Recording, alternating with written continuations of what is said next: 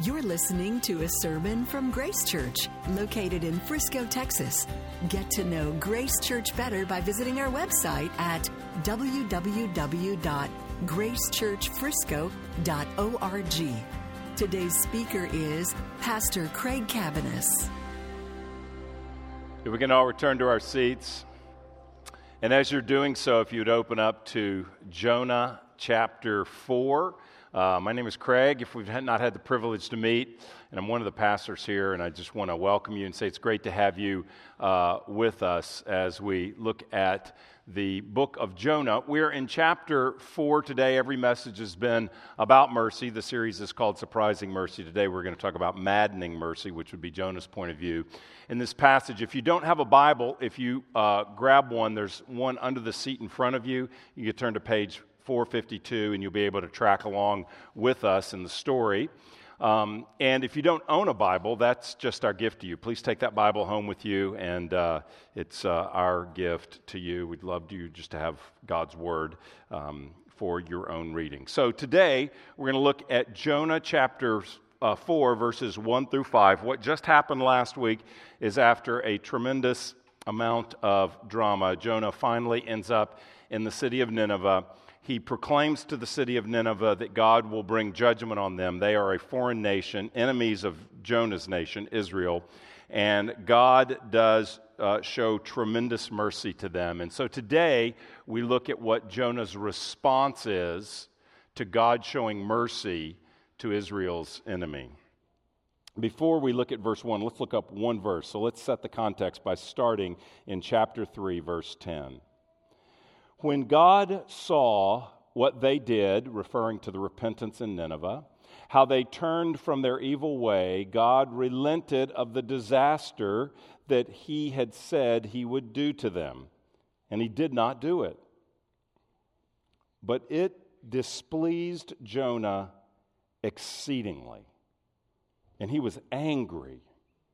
And he prayed to the Lord and said, Oh Lord, is this not what I said when I was yet in my country? That is why I made haste to flee to Tarshish.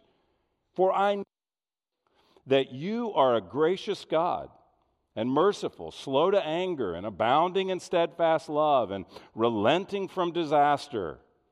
Therefore, now, O Lord, please take my life from me, for it is better for me to die than to live. And the Lord said, Do you do well to be angry? Jonah went out of the city and sat to the east of the city and made a booth for himself there. He sat under it in the shade till he should see what would become of the city. This is God's word to us. You know, the witness, the gospel witness of Jesus Christ shines brightest in the world during the darkest times. And in recent years, I can't remember a time where I saw this more profoundly than in 2015 when the witness of Christian believers shone in the darkest of times. You'll all remember in June of 2015 when a young white supremacist, age 21, named Dylann Roof, walked into the Emanuel African Methodist Episcopal Church in Charleston, South Carolina. It was a Wednesday night, and there was a small group of people having a Bible study, all black, he white. And he joined them, they welcomed him. And at the end of the study, when they all bowed their head and prayed, at the end of the evening, he pulled out a gun and began shooting. When the rampage was over, there were nine dead in that Bible study. After a short manhunt, he was found. And the event that I'm referring to, which was absolutely astounding, was uh, during his, uh, his first public appearance in court. And here's what happened at his first public appearance in court. I'm reading from the Washington Post. One by one, those who chose to speak at a bond hearing, so victims' families were given an opportunity to speak when the judge was deciding bond for him. One by one, those who chose to speak at a bond hearing did not turn to anger. Instead, while he remained impassive, they offered him forgiveness and said they were praying for his soul, even as they described the pain of their losses. I forgive you, Nadine Collier, the daughter of 70 year old Ethel Lance, said at the hearing, her voice breaking with emotion. You took something very precious from me. I will never talk to her again. I will never, ever hold her again. But I forgive you and have mercy on your soul. Felicia Sanders spoke about her son, Tywanza Sanders, who was killed. We welcomed you Wednesday night in our Bible study with welcome arms, said Felicia Sanders, her voice trembling. Tywanza Sanders was my son, but Tywanza Sanders was my hero. Tywanza was my hero. May God have mercy on you. May God have mercy on you. It is a compelling witness when the people of God, forgiven by the Lord Jesus Christ, pray for mercy upon their enemies. An enemy who took their lives, who took innocent lives solely and only because of the color of their skin. And yet, person after person, this, this phrase was repeated May God have mercy on you. Prayed for mercy on his soul, that in his relationship with God, in his relationship with the state, he will face justice. But in his relationship with God, they desired he experience mercy. That is surprising. And in an exact opposite approach, is it not surprising when a very prophet of God is angry with God when God shows mercy upon an enemy? The contrast is dramatic between those grieving loved ones and the prophet of God, Jonah. Because when God shows mercy to his enemy, he wants to die he despairs of life. Tim Keller has said of this last chapter of Jonah that Jonah has the most unexpected and overlooked chapter in the entire Bible. It is overlooked because most people are very aware of the fish and they're very aware of Nineveh turning to God, but often they're far less aware of how the story ends. It's unexpected because most people would think that if you preach a message and there is 100% repentance in response to your message, that you would go home praising God for his work rather than angry at God. It is unexpected. How do we understand Jonah's response to God when there has been unprecedented repentance among a foreign people? How do we understand this? How can Jonah see this? See the people of God turn, the people of Nineveh turn to God and be angry about it. Well, Jonah is angry with God, I think, for a couple of reasons that show up in the text. One is that he has a very imbalanced theology, an imbalanced theology that I want to look at with some detail today. And he also has a very selfish heart.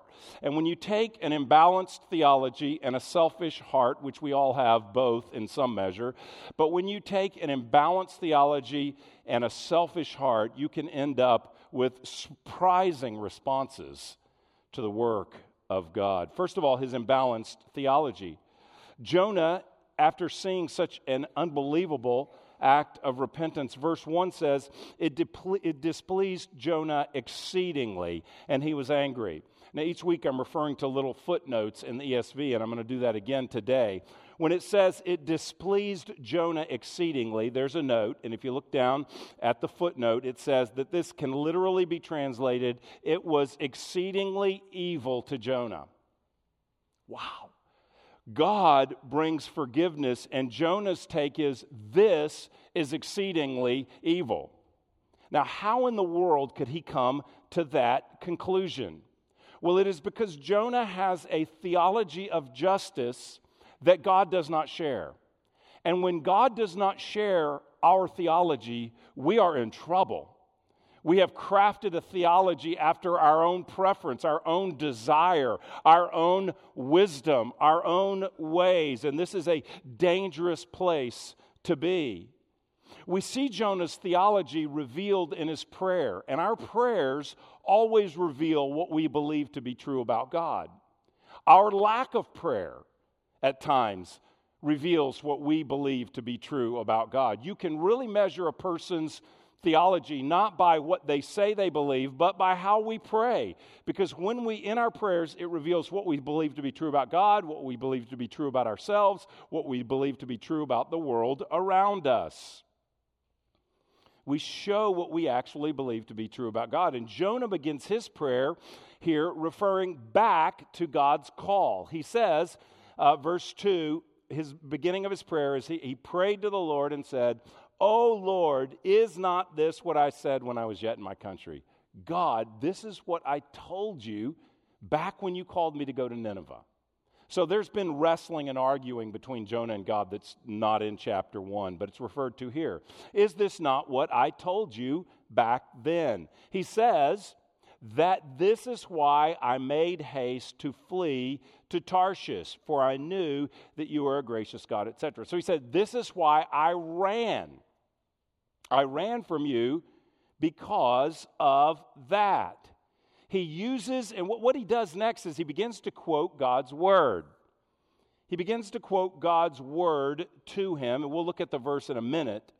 But he begins to quote God's word to him from the, uh, another passage of Scripture in Exodus. He says, God, I knew that you were, what does he say here in Jonah 4? A gracious God, merciful, slow to anger, abounding in steadfast love. This is what he said. I knew this about you. You are a God who would show grace to these wicked, cruel, and they were cruel people. So, I read someone this week that described them simply as they are a terrorist state cruel people advancing on other nations for their own greed, and then when, when defeating other nations, cruelly torturing them. Uh, in, in, the worst ways imaginable. And so he says, I knew you were a God of grace and you would show grace to sinners like these people.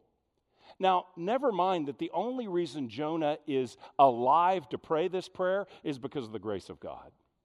The only reason he can argue with God and throw up scripture in God's face, uh, accuse God of wrongdoing, is because God has shown him grace and has not given him what he deserved, but has rescued him from the fish. I knew that you were, what else does he say? A God who is merciful. That is, that you would have pity on this people. I knew that you were a God that was slow to anger in contrast to Jonah, who's very quick to anger, very quick to anger with God and his ways. I knew that you were one who would, who would be merciful and slow to anger, that you would give them a 40 day warning as opposed to giving immediate judgment upon Nineveh. He goes to announce in 40 days judgment's coming. Jonah would have preferred, with no warning, for God to just pour out some form of judgment upon the people of Nineveh. I knew that you were abounding in steadfast love. Now, this term steadfast love is a statement of God's faithfulness, uh, his unrelenting, uh, ongoing love to those whom he shows his love. That he's unchanging in character, is what it says. I knew that you were a God who would is relenting from disaster, verse 2. Well, that's what we read up in chapter 3, verse 10. When God saw what they did, how they repented, how they turned from their evil way, God relented of the disaster. So I knew that that's what you do with people. And the problem, the reason he's angry, is he is in essence saying, God, you are soft on sin. Look at all of these responses to their wickedness, our enemies. Look at all your responses grace, mercy, compassion, steadfast love, slow to anger, relenting of deserved disaster. in their lives. It's like he's saying, You are all love and no justice. You're letting your enemies and our enemies off the hook. All they had to do, all they had to do was say, We're sorry. Skip a few meals, put on some sackcloth, and you give them a pass for all of their violence, their evil, their hostility to us. I mean, it'd be very tempting to think they, they aren't really repentant. They're just scared. They just don't want disaster to come their way. And so they just sort of say, oh, we're sorry. But God, think about what they deserve. This is Jonah's heart. You're soft on them because you're gracious, merciful, slow to anger, abounding in steadfast love, relenting from disaster. This is not fair. This is not just. And God, if this is the way you're going to run the universe, I can't go on. Just kill me. That's what he says. If you are not a God who is just, just let me die. And he gets all of this from the Bible. He, these aren't just random thoughts he has about God, these are characteristics that God describes himself with. But what we're about to see is that the only thing worse than attempting to use God's word against him is to pull it out of context and edit God's word and use it against him. The passage that Jonah is quoting and that he is angry about God's actions, where he says, You are all mercy, in essence, all love, no justice. It, he doesn't give us the complete verses. The verses are found in Exodus 34, which we'll look at. Exodus 34, verses 6 and 7. This is what the verses say. This is um, the Lord has instructed Moses to make two tablets. He's going to write on the tablets. And then right after that, he reveals his nature to Moses. And he says, The Lord passed before him and proclaimed, The Lord, the Lord, a God merciful and gracious, slow to anger, and abounding in steadfast love and faithfulness, keeping steadfast love for thousands, forgiving iniquity and transgression and sin.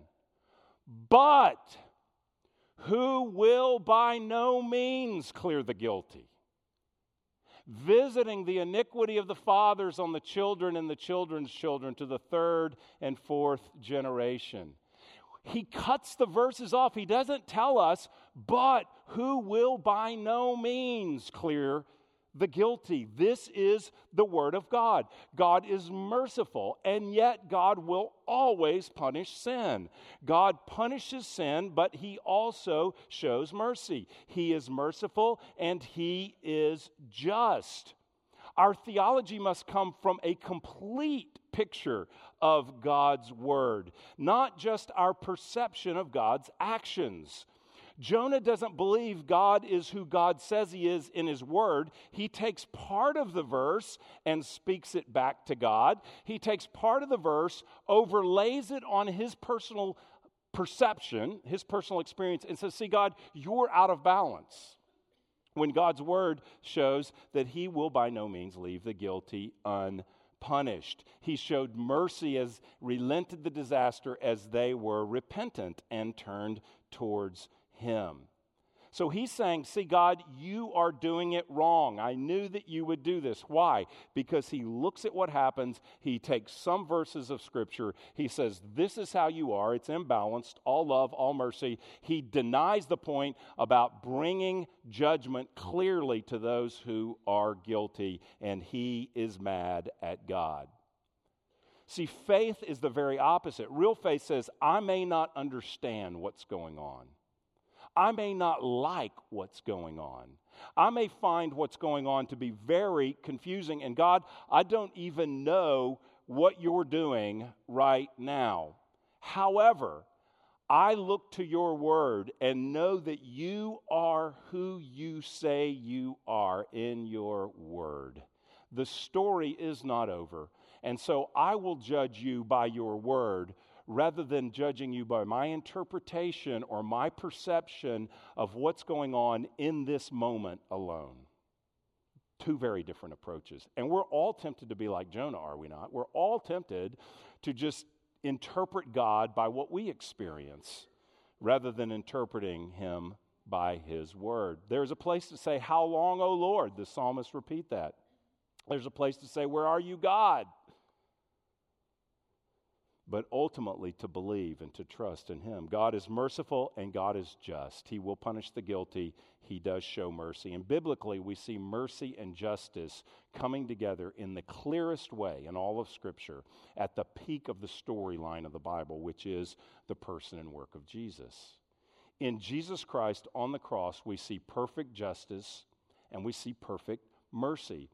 Uh, the Bible says that he who knew no sin, Jesus, came to be sin. That is, that God treated Jesus as a sacrificial lamb. God put our sin upon Jesus. He who knew no sin came to be sin so that when we believe in Christ, when we trust Him as the substitute, when we believe that God has poured out judgment upon the Son for our sins, that our sins actually are punished, that He does not leave our sins, uh, that, that our sins are, our, our guilt is taken care of, our guilt is condemned, our guilt is punished in Christ. When we believe that truth, we receive that and we are declared the righteousness of God in Christ. He who knew no sin came to be sin that we might become the righteousness of God. That Jesus the innocent pays for the guilty. It's the great exchange, it's the, it's the greatest act of mercy imaginable. That the holy God of the universe takes the, uh, the punishment for our sin in his own Son and himself that we might be free. So there is justice, sin is judged through Christ's atonement.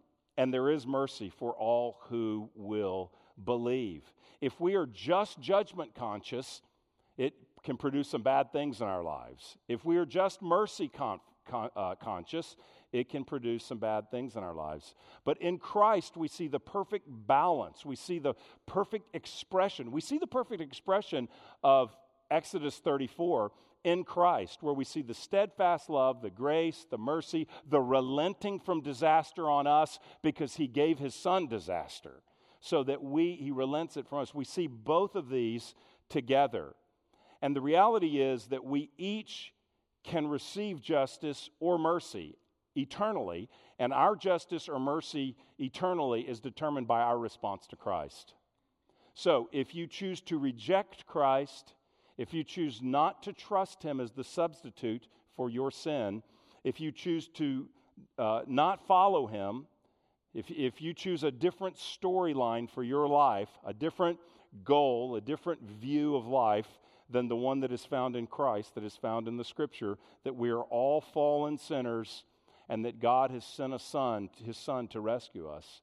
If you reject him, then you will stand before the Lord and you will receive justice, for he will by no means leave the guilty unpunished. We just read that. But if you believe in Jesus, then you will receive mercy because you will receive the, the punishment given to his son and the mercy given to you. So, this is how we see mercy and justice going together. It's very important that we see both and that we don't minimize either because they're both equally true in God. Jonah has an imbalanced theology where he believes God should show justice now. But Jonah not only has a theology problem, he has a heart problem as well. We're not just theological belief, beings who believe certain things about God. We are also beings who are motivated with desires and impulses in our core, which is called our heart. He has a selfish heart. Underlying this narrative is the sense that Jonah has a better idea of how God should act. Jonah, we could say, loves God and has a wonderful plan for God's life. Jonah has Jonah has these ideas of how to direct God. Jonah puts himself at the center of the story. So this isn't God uh, as the sovereign ruler of the universe working his plans. This is Jonah at the center and say, This is what makes sense to me. We're your people, they're our enemies and your enemies. Mercy for us, justice for them. That's the way he thinks from his point of view, center of the universe, that everything should run and so he is mad at God. It's interesting that he doesn't want them to receive steadfast love, and yet he celebrates when he's in the fish. Things look different, I guess, when you're on the inside of a fish. And uh, there he says, in chapter 2, verse 8. So he prays twice in this book once in a fish, one outside, and once what we're reading today, chapter 4. And he says there in, in chapter 2, verse 8, he prays, Those who pay regard to vain idols forsake their hope of steadfast love. But I, with the voice of thanksgiving, will sacrifice to you. All those pagans, you know, they don't have sacri- uh, they have forsaken steadfast love. But I am a recipient of steadfast love. I know your steadfast love, and I thank you for it. Steadfast love for me? Yes. Steadfast love for them? Absolutely not. That is unjust. It's evil, he says. This is wrong. How can a holy God not punish sin? God responds to Jonah with such mercy. Because at this point, after he's refused God and evidently argued with him at the beginning of the book, which those verses, uh, that, that dialogue's not included, he's run from him. He has been rescued. He went and preached from what the way the text reads, a, a, very uninspired kind of approach, lacking compassion in Nineveh. God works, he is angry with God, and God is still coming back to him mercifully. God could say, okay, you want to die? That would be just. you want justice? Here you go. Boom, lightning bolt, it's all over. You know, that God could have done that. But God just tenderly asks him a question. Verse 4. The Lord said, do you do well to be angry? Do you do well? The NIV says, translates it, is it right for you to be angry? He doesn't rebuke him in anger. Stop being angry, which is a really ironic expression. Stop being angry. Lower your voice. Any parent ever said that? Don't raise your voice around here. Maybe I was the only parent that ever did that, but uh, so it's not stop being angry. He, he's rather, hey, can I ask you a question? What, what are you so angry about? What's going on, Jonah? He, he leads Jonah to sort of consider his heart. He asks him a question that would lead him to examine himself. What are you angry about? Why are you angry? That's the question. What, what are you believing about God right now? What, what is this? Why are you so amped up about this issue of mercy to them? Why does that bother you? What do you want? What is it that you're wanting? What are you, why are you despairing of life? Is this anger good? How's that anger working out for you, Jonah? Anger, generally speaking, is usually the result of our expecting something or wanting something and not getting it. Usually we become angry when we want something and we want it bad enough that the denial of it uh, causes an emotional response within us. Things didn't go as we expected, things didn't go as we wanted. Our spouse didn't respond like we thought or expected or desired him or her to respond. Our boss didn't do what we thought he should do. People let us down because we expected that they would do X and they did Y. And that's clearly the case here that he's expecting something, that he's wanting something.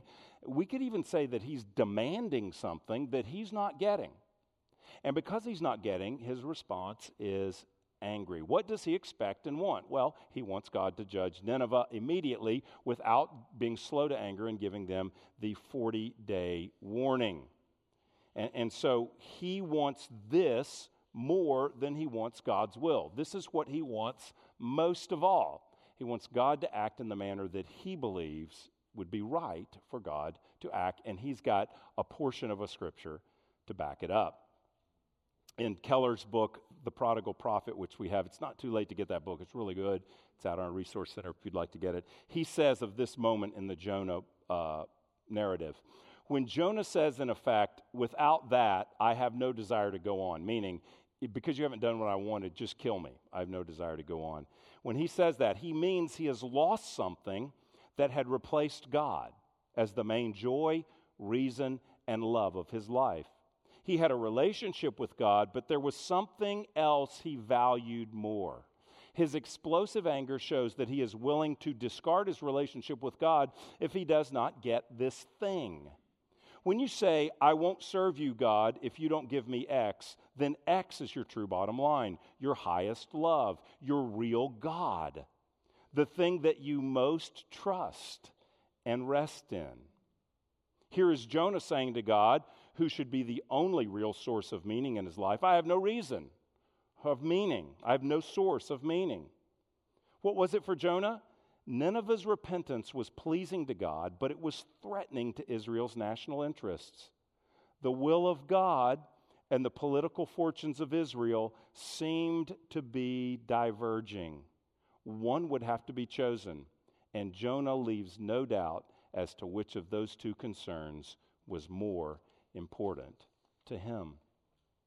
He could choose God's will and God's way, or he could choose national security and safety as he saw it for Israel. Our anger shows what we most want, what is most important to us. It reveals what even matters more to us than God. Jonah's will, God's will, they collide. Now, as Keller points out there, Assyria, the nation of Assyria, is a real threat. And so, if God is slow to anger, that gives them time to build up strength, to go about their ways, to grow and build, and become an increasing threat to Israel over time. So, slow to anger means we're at greater risk, we're more vulnerable. So, this is a legitimate concern that he's raising, but but it's a concern that, that foregoes uh, the purposes of God, which we don't know. His ways are not our ways, the Bible says. If God is merciful and doesn't destroy them, then they may be actually free to attack and harm Israel.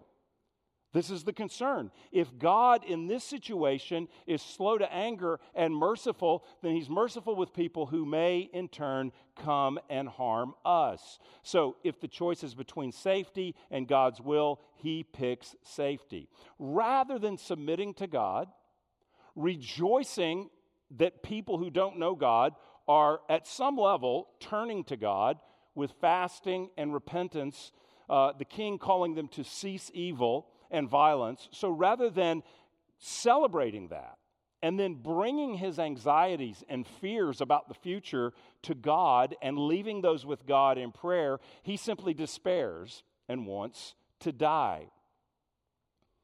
But what if God is merciful to Assyria? What if God is slow to anger with Assyria so that they may actually continue in their ways and attack Israel? And bring discipline to his people. I mean, here's the amazing thing about the ways of God. What if the most loving thing for God's people is for God to let Assyria survive so that Assyria can conquer Israel, take them into exile, so that then Israel will wake up and repent and turn to their God?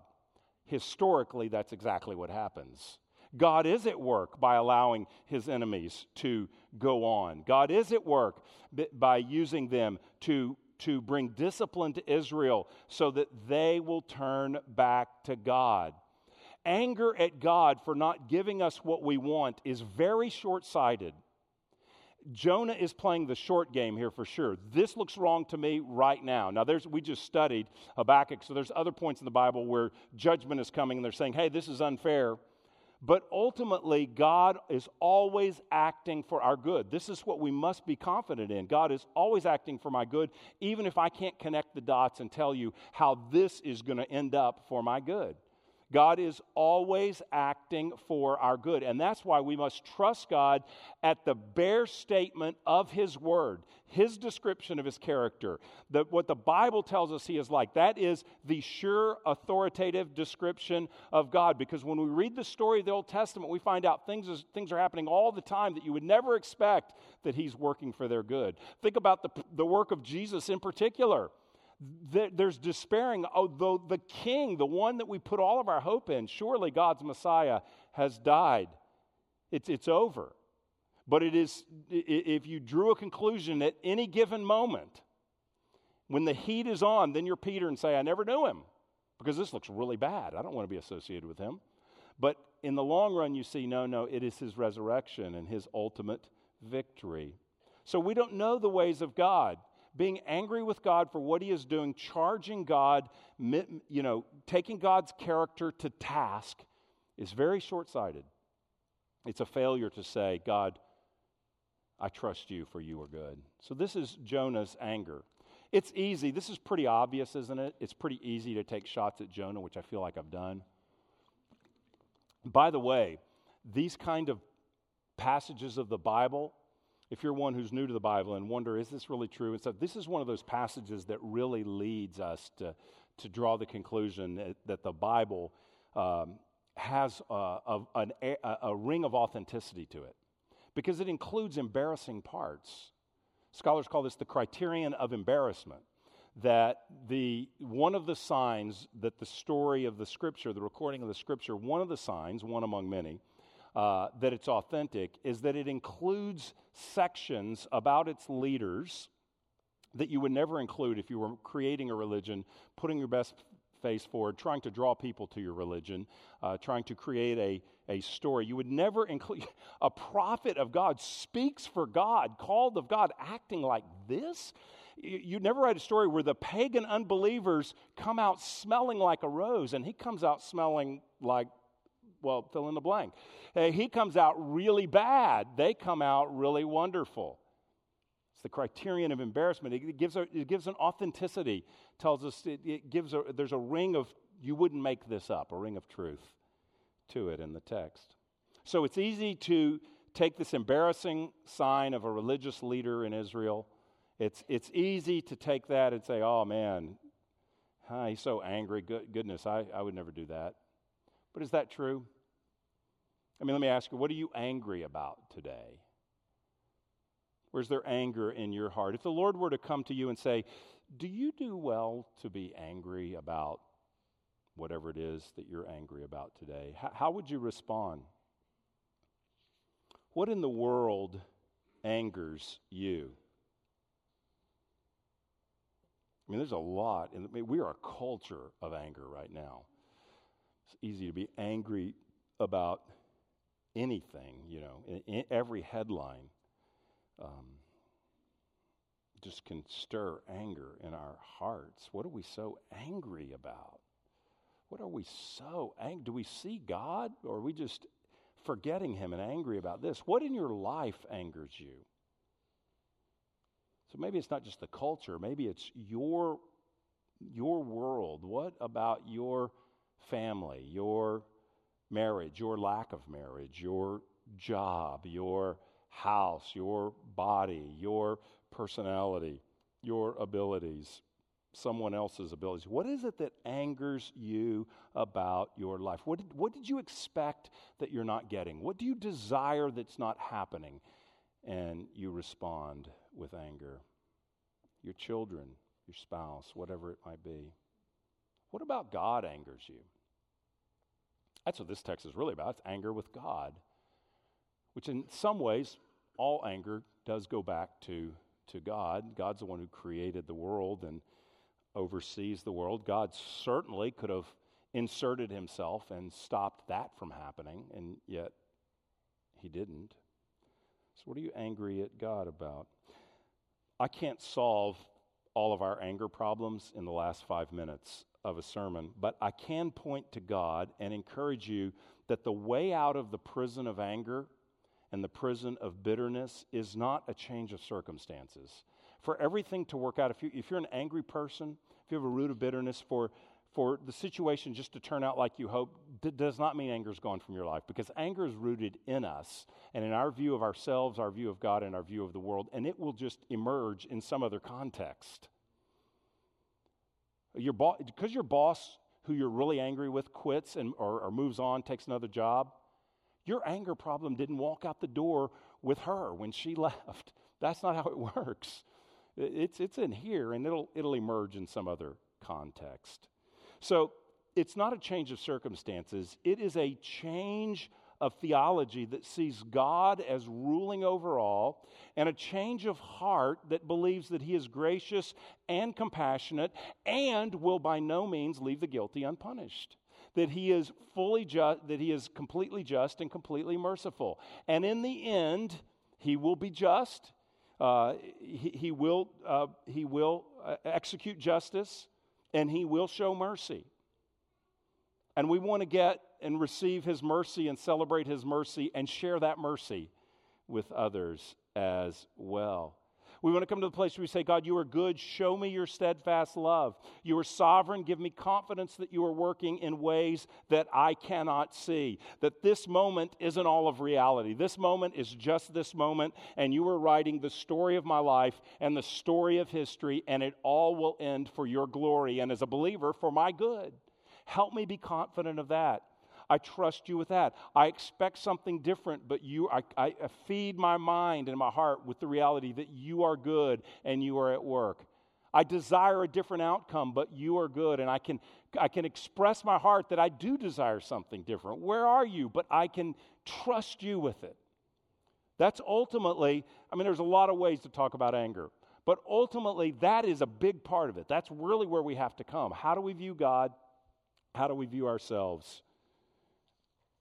And, and do we want mercy not only for us, but also for them? As God begins to free us more and more from the selfish anger that we all experience when things don't go as we desire, we are freed increasingly to be a light in the darkness. Ultimately, this is about our ability to glorify the Lord, our ability to serve others. But as we talk about public faith, I've mentioned this in every sermon in Jonah, as we do, it is also that God is working in us so that he works through us to shine his light to the world. Jonah had an opportunity to shine light to the world. He did so begrudgingly, and when light showed up, he was upset.